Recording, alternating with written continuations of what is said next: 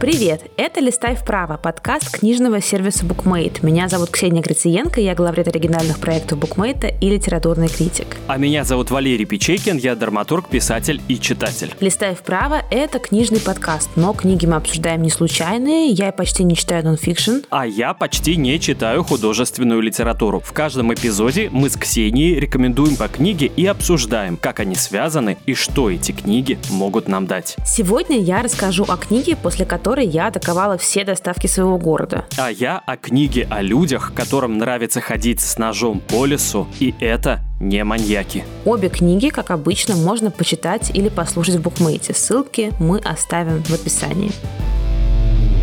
Я сегодня рассказываю про книгу Лонглит Вун, которая называется «Путь через лес о грибах и скорби». Ее выпустило издательство от Маргинем, перевела Анастасия Любаева в 2021 году. Ну, про эту книгу можно рассказать очень коротко, буквально одним предложением и даже название, потому что это книга о грибах и скорби. И больше она о грибах, чем о скорби. Лонглит Вун – это норвежская антропологиня, она родом из Малайзии, и однажды у нее от сердечного приступа умер муж. Тогда в ее жизни появилась микология, Вун пошла на курсы грибников и увлеклась так называемой тихой охотой. И именно благодаря ей и благодаря грибам ей удалось лучше справиться с горем. Ну, вообще с ним справиться. Вау, у нас сегодня просто какой-то грибной сбор, потому что у меня книга тоже о грибах. Она называется «Грибы. Обитатели скрытого мира». Написал ее Роберт Хофрихтер, а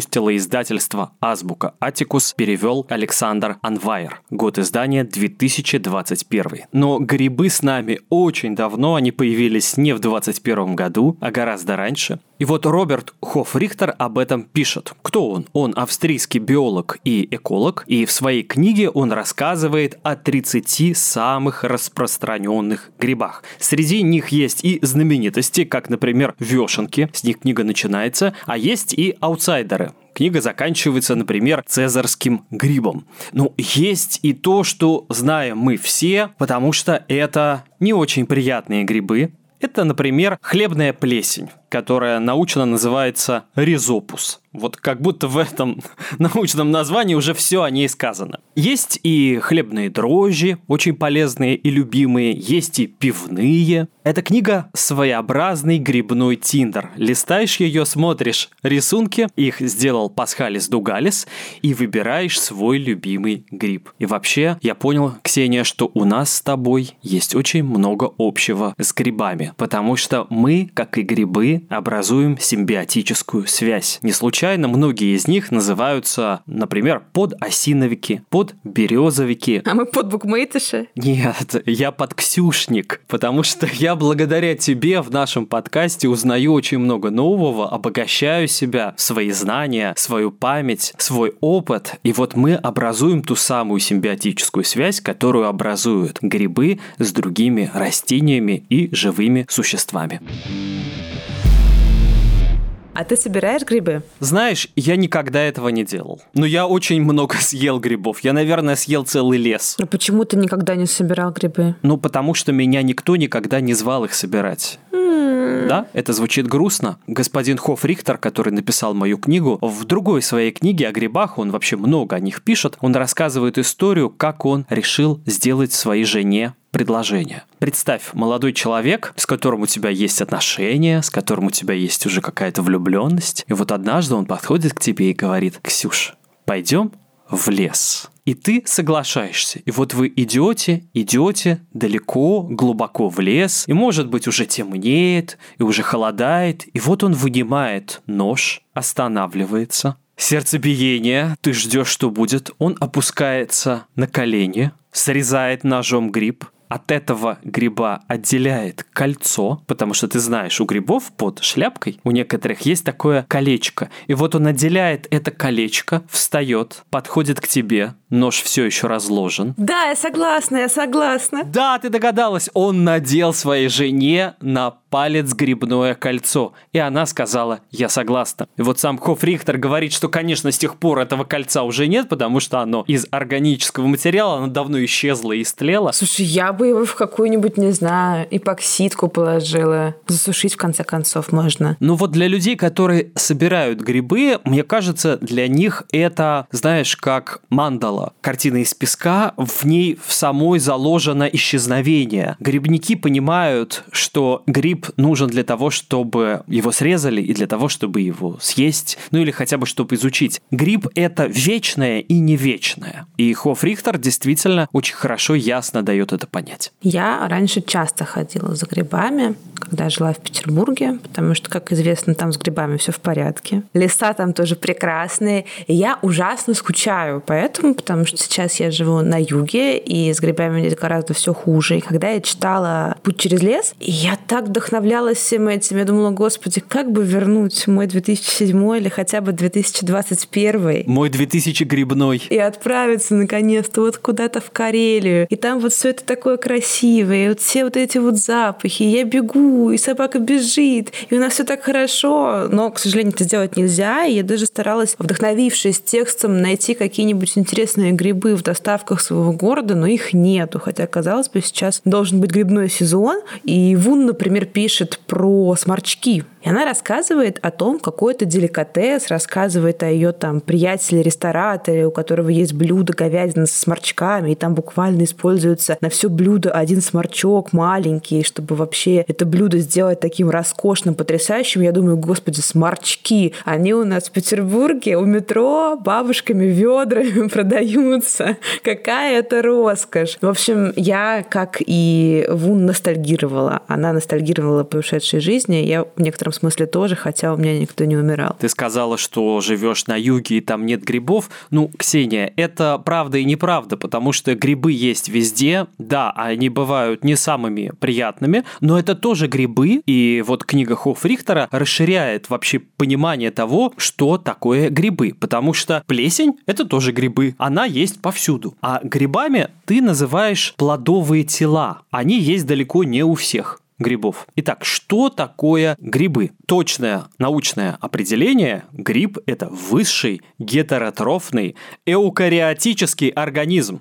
Что такое гетеротрофный? Это значит, что он питается чем-то вне себя, и в этом смысле это подсказка, что гриб – это не растение. Это, кстати, очень важно понять. И вообще, как на школьном уроке биологии. Ксения, какие ты знаешь царства живых существ? Растения, животные, грибы. И бактерии. Итак, грибы – это вот такие существа, которые на самом деле ближе к животным, то есть к нам, потому что они питаются. Ты скажешь, если они питаются, ну у них же должны быть какие-то органы питания. Как они это делают? Да, у грибов есть своеобразные зубы, это их мощные ферменты, которыми они способны расщеплять и разлагать практически любые органические субстанции и превращать их в пригодные для своего питания фрагменты. Я хочу грибной хоррор увидеть. Ну, мне кажется, ты играешь в один из них. Но это не то, это не то. Про Last of Us мы с тобой потом еще поговорим. Но я подумала, знаешь, про огромные грибы, которые растут и едят людей на земле. Ну, это вряд ли, потому что среди грибов нет мухоловок, да, как среди растений. Вообще грибы знамениты своей неподвижностью. Кстати, у нас в Букмейте есть книжный сериал, который мы делали, сериал Дарьи Бабулевой «Магазин работает до наступления тьмы». И вот во втором сезоне там был эпизод, в котором действительно грибы ходили и передвигались на таких маленьких лапках и преследовали героев. Грибы в широком смысле это вот все это огромное царство. Грибы это и плесень, грибы это и дрожжи, грибы это и ты упомянула сморчки,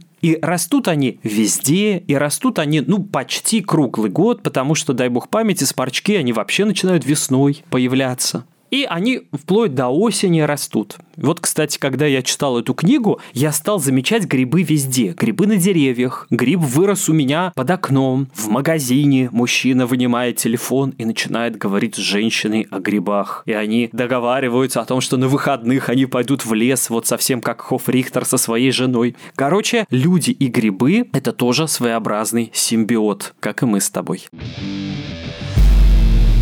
Ну вот я их так положительно представил, вот такая визитная карточка грибов, и кажется, с ними не может быть связано, ну, ничего плохого и ничего скорбного. Но в твоей книге грибы и скорбь связаны. И вообще это фикшн, художественное повествование. Вот как так получилось у твоей авторки? Ну, я бы, знаешь, не сказала, что грибы не могут быть связаны со скорбью, потому что от них можно умереть. Но у Long Lead One все происходит не так. «Путь через лес» — это книга, написанная в таком жанре nature writing, то есть письмо о природе. Когда-то так, например, писал Пришвин, а сейчас у этого есть такой специальный термин. И если помнишь, первом сезоне я рассказывала про книгу Эми Липтрот «Момент» про алкоголь.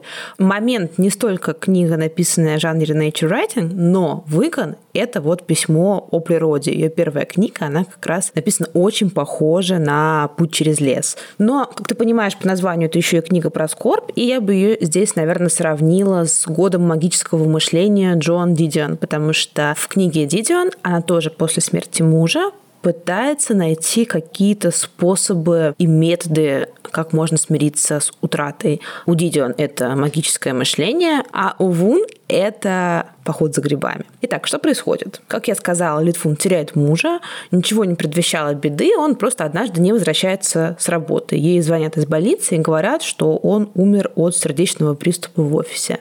Это сокрушает ее, естественно, и она долгое время пытается оправиться. И чтобы занять себя хоть чем-то, и в мыслях, и физически в том числе, она идет на курсы грибников. И новым хобби Вун как бы заполняет дыру, которая образовалась после смерти мужа. Изучение грибов сначала отвлекло ее, дало такой новый способ времяпрепровождения, новые знакомства в том числе, а потом в целом изменило ее взгляд на мир вокруг, потому что грибы, как мы с тобой сегодня поймем, вообще очень поэтичное царство, и даже название там не только сморчки, а спарасис, геропор, леоция, но все это так красиво звучит. И Литвун много пишет о внешнем виде грибов, о местах их обитания. Есть такое ощущение, знаешь, что грибы — это вот метафора того, как из тьмы вырастает что-то новое, что-то прекрасное. Вот из влажной, неприятной, иногда неприятно пахнущей даже почвы вырастает, например, белый гриб. Это же замечательно. И в этой книге, как я уже говорила, Вун больше пишет о грибах, чем о скорбе. И там, наверное, не так много интересных фактов, как в твоей книге, но тоже есть. Например, я вот даже выписала невероятную для меня цитату. Ученые спорят о том, сколько еще видов грибов не открыто и не описано в науке. В Музее естественной истории Осло была предпринята попытка составить обзор биологических видов, представленных в стране.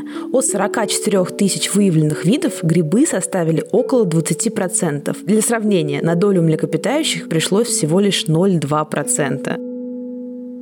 Сумасшедшие цифры. Или, например, Вун рассказывает о том, что в мире нет общего перечня съедобных и несъедобных грибов. То есть грибы, которые кажутся ядовитыми, не то чтобы несъедобными в одной стране, могут считаться пригодными для употребления в пищу в другой. Когда ты начала читать вводные данные своей книги, из чего она состоит, женщина потеряла мужа, и это книга о грибах. Я, конечно же, первым делом подумал, что она его отравила. Или потеряла в лесу. Вот, это мне, конечно, напомнило леди леди Макбета Мценского уезда, Лескова, там, где Катерина Измайлова дала тестю попробовать грибы, и ты помнишь, чем это закончилось? Дивным делом никому и не вдомек ничего стало. Умер Борис Тимофеевич, да и умер, поевший грибков, как многие, поевши их, умирают. И вот у грибов действительно есть такая неоднозначная репутация. Они на самом деле, ты правильно сказала, очень поэтично. А что такое поэзия? Это многогранность, такое возникает, я бы сказал, послевкусие у слова грибы, потому что грибы – это и то, чем можно отравиться. Грибы бывают такие, что вызывают видения. Бывают просто очень калорийные грибочки. Еще бывают, конечно, грибочки сладкие на тортах. Это одно из моих детских воспоминаний, что на детских тортах всегда был ежик и всегда был гриб. Моя книжка близка к справочнику, но очень-очень интересному. То есть это 30 грибов, как я сказал. Среди них появляются и знаменитости, и аутсайдеры. И есть, например, настоящий совет для домохозяек, касающийся того, какую выбрать хлебницу. А зачем хлебница для грибов? Нет, хлебница она как раз не для грибов, а против грибов. А, да, да, да. Я быстро спалилась, что я так себе домохозяйка. Но вот теперь зато ты знаешь, что из кедровой сосны нужно делать хлебницу. Ну или выбирать такую хлебницу, потому что в древесине такой сосны, в ее смоле и хвое в высоких концентрациях содержится вещество пиносильвин, обладающее мощным противогрибковым и противомикробными свойствами. Эта древесина не только внушает плесень и страх, но и регулирует влажность, сохраняя свежесть хлеба надолго. Они как вампиры, получается? Есть какое-то дерево, которое может их сразить. Только здесь сосна, а не осиновый кол. Мы еще не проверяли, может быть, серебряная хлебница тоже может помочь. Но есть плесень, как ты сама прекрасно знаешь. Не только плохая, но и хорошая. На сыре. Я обожаю сыр с плесенью. Чем более вонючий, тем лучше. А ты знаешь, как она называется? Ракфорский пеницилл. Он продуцирует не вредные для нас токсины, а незабываемый аромат сыров с голубой плесенью, которая обожает Ксения Гриценко. А которая белая плесень на бри и камамбере. Это тоже, собственно, пеницилл. У нас есть с тобой старый знакомый, которого я однажды приносил в наш подкаст. Он был с белой плесневой корочкой. Его зовут так же, как зовут автора книги «Физиология вкуса» Брия Саварен. Помнишь, я его пробовал и издавал вот такой просто трубный слоновий звук удовольствия. И этого удовольствия, конечно, не было бы без пеницилла.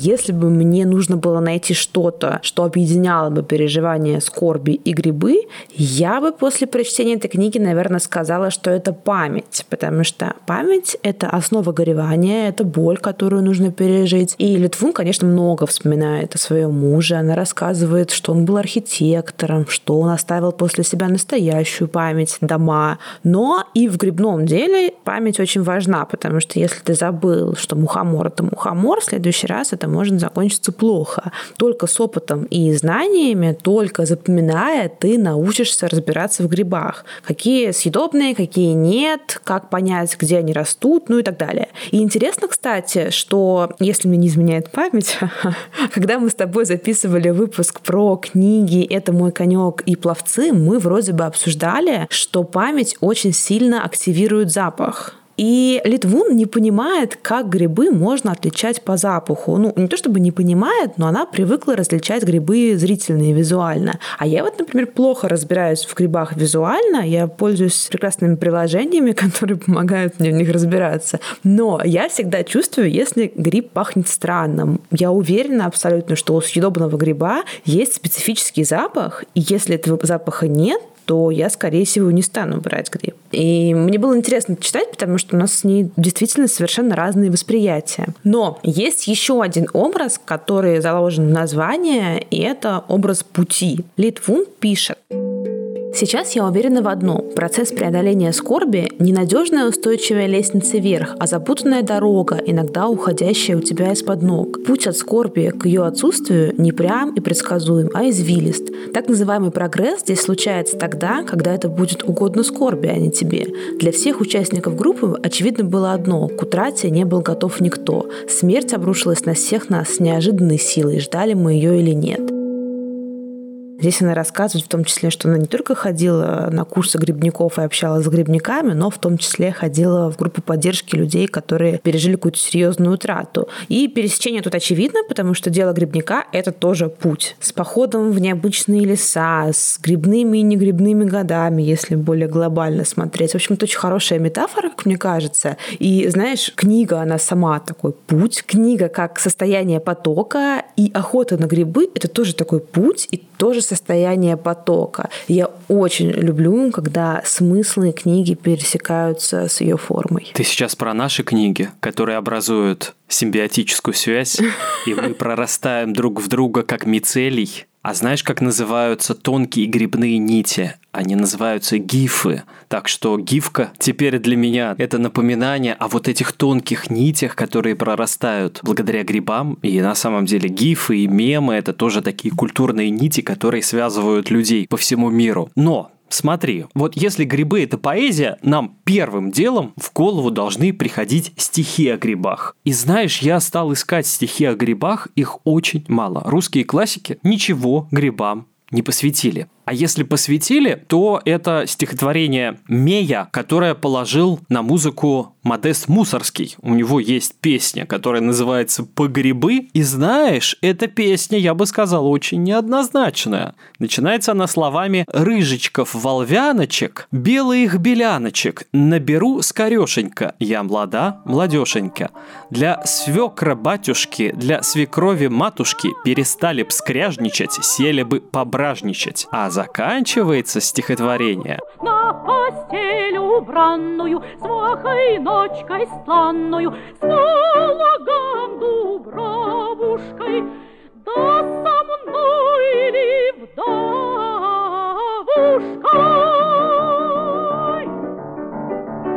То есть сбор грибов заканчивается тем, что героиня лирическая остается трагической вдовушкой. Ну, тяжело, когда нет приложения iNaturalist или Picture This.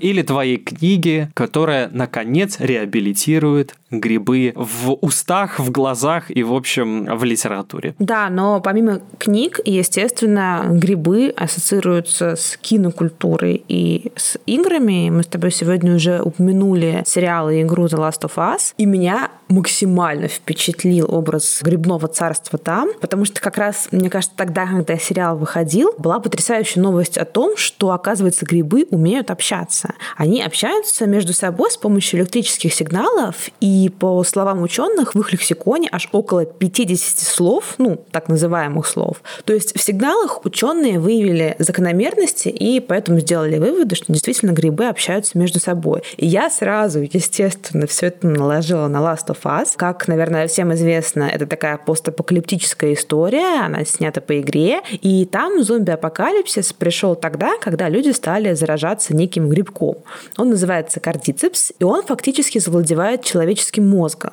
Там есть разные стадии мутации зомби, и все они визуально построены именно на степени развития настоящего гриба. Ну, то есть человек более человек, ну уже зомби, более поглощен грибом или нет. И вот в одной из серий была потрясающая сцена. Создатели сериала добавили новую идею поверх игровых. В мире зомби сериальном есть еще такие сгустки грибов, грибницы, которые сообщаются со всеми ближайшими зомби. Они вот расположены так по земле. И общаются они не физически, это вот именно работает как такая природная сигнализация. Получается, что что герой наступает на эту грибницу, и все остальные зомби сразу подключаются. И мне поразило, что в этом кроется такой смысл, что то как будто бы человек, который поражен грибом, живет в большей гармонии и с миром, и даже друг с другом. Зомби в Last of Us греются на солнце, спокойно спят, отдыхают, рядом там прыгают лягушки. Люди параллельно, которые выжившие, вот эти вот единицы выживших людей, они воюют друг с другом. И меня, конечно, потряс этот образ, что человек не очень нужен миру и природе. Все-таки лучше быть просто грибочком. А я, конечно, не мог не вспомнить Resident Evil. Ты помнишь, там были плесневики, а плесень, напоминаю, это тоже грибы. Ты сказала, что у грибов есть 50 слов, да, 50 сигналов, которыми они обмениваются. Больше, чем у некоторых моих знакомых. Да, да, как у Элочки-людоедки, по-моему, было меньше слов. Кажется, 30, да. А ты знаешь, почему грибы могут обмениваться электрическими импульсами? Благодаря ионам калия. И на ютубе ты можешь найти много музык грибов, когда к грибам буквально подключают синтезаторы, и они создают на основе этих импульсов музыку. Разумеется, это в чистом виде не музыка грибов, то есть нет грибных Моцартов в нашем человеческом понимании, это не оно, но очень интересно это послушать. И мне кажется, мы тоже можем взять один из таких роликов, его саундтрек, а я буду читать стихотворение Якова Акима. Оно называется «Грибной лес». В лес грибной тебя зову тихим утром осени. Видишь, под ноги листву нам деревья бросили. Было лето и прошло, песенное, знойное, а теперь в лесу светло, строже и спокойнее. Только белка на виду все углы облазила, витаминную еду запасая на зиму. Под стволами двух дубов помолчим немножко. Принесем домой грибов, полная лукошка.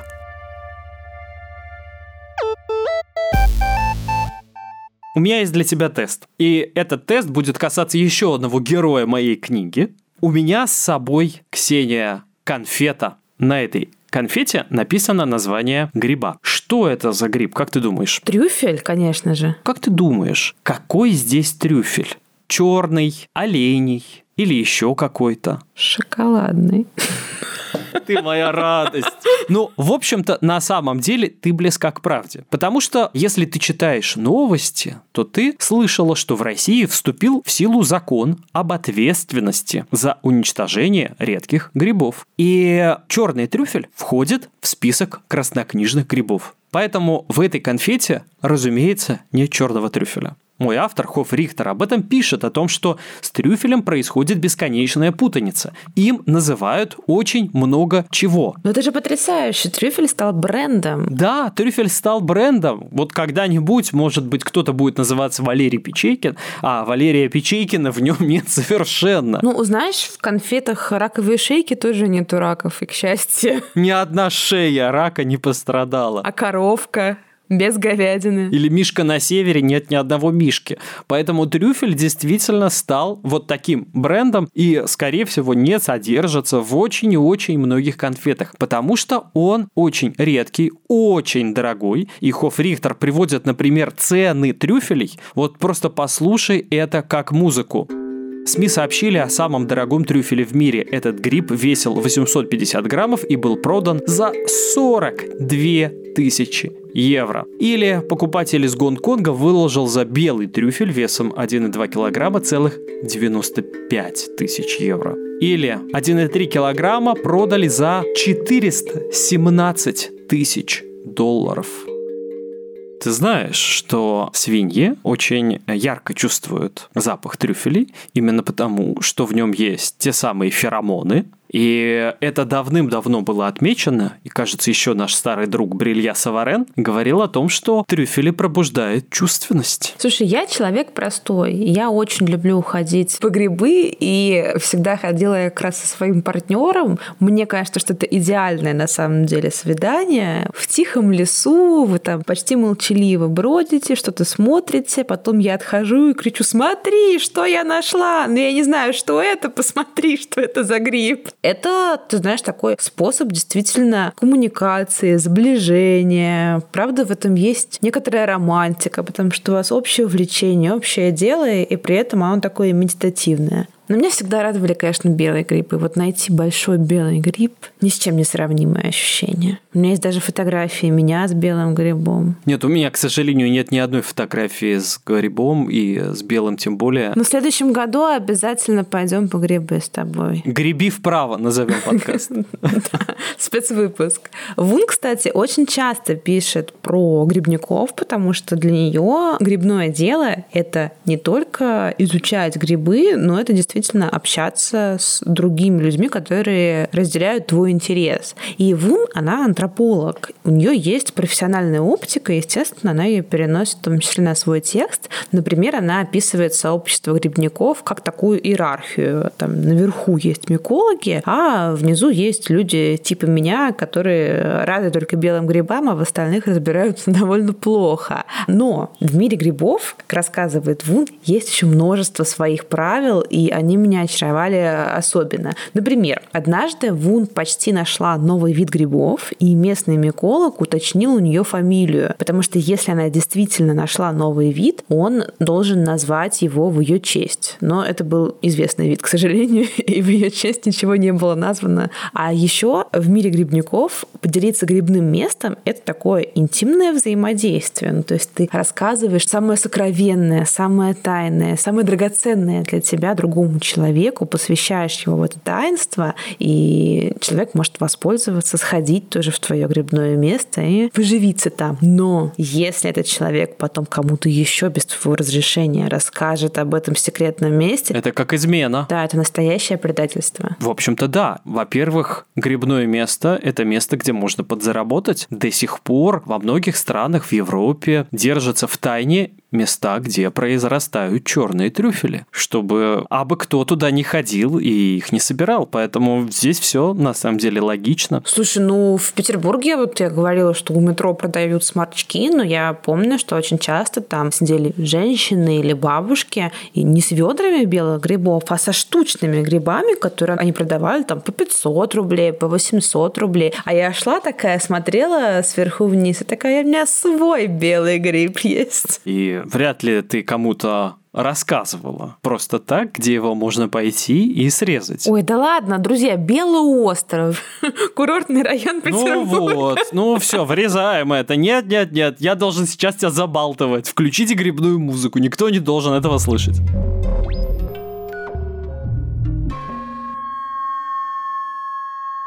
Ну, конечно, как любитель нейросетей, я не могу не предупредить наших слушателей о том, о чем написала недавно газета Guardian.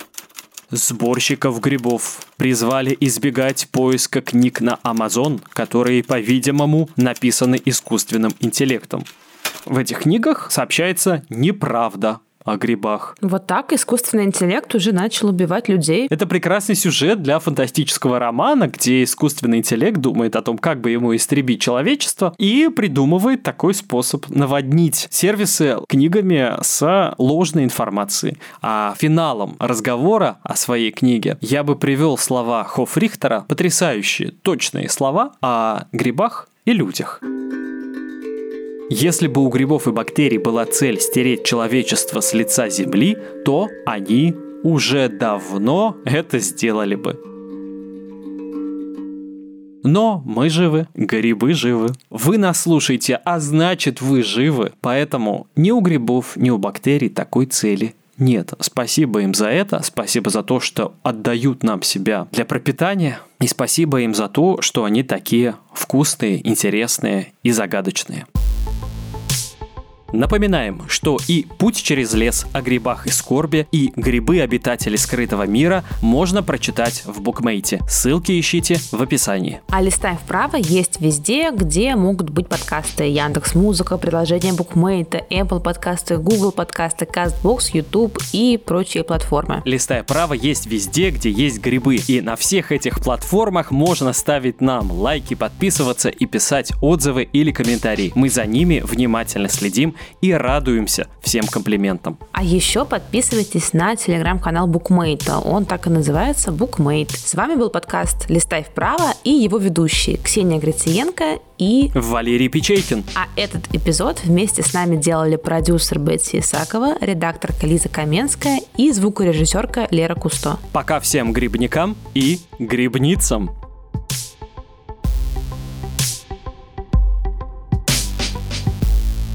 Приходит к тебе молодой человек, приносит тебе трюфель. А я ему такая, я что, свинья, чтобы выискивать трюфели? Нет-нет, ты должна ему сказать, я что, ложно-свинуха лепестовидная? Свинушка, есть свинушка же, кстати, гриб. А есть ложно-свинуха, мне вообще очень это нравится, что значит где-то есть истинная свинуха лепестовидная, а есть ложно-свинуха. Но мне всегда особенно привлекал гриб-волнушка. Это гриб-краш, когда тебя кто-то волнует, ты говоришь, ты моя такая волнушка. А потом он не отвечает, и появляется гриб-горькушка. Тот, кто не отвечает, это и есть ложно свинуха.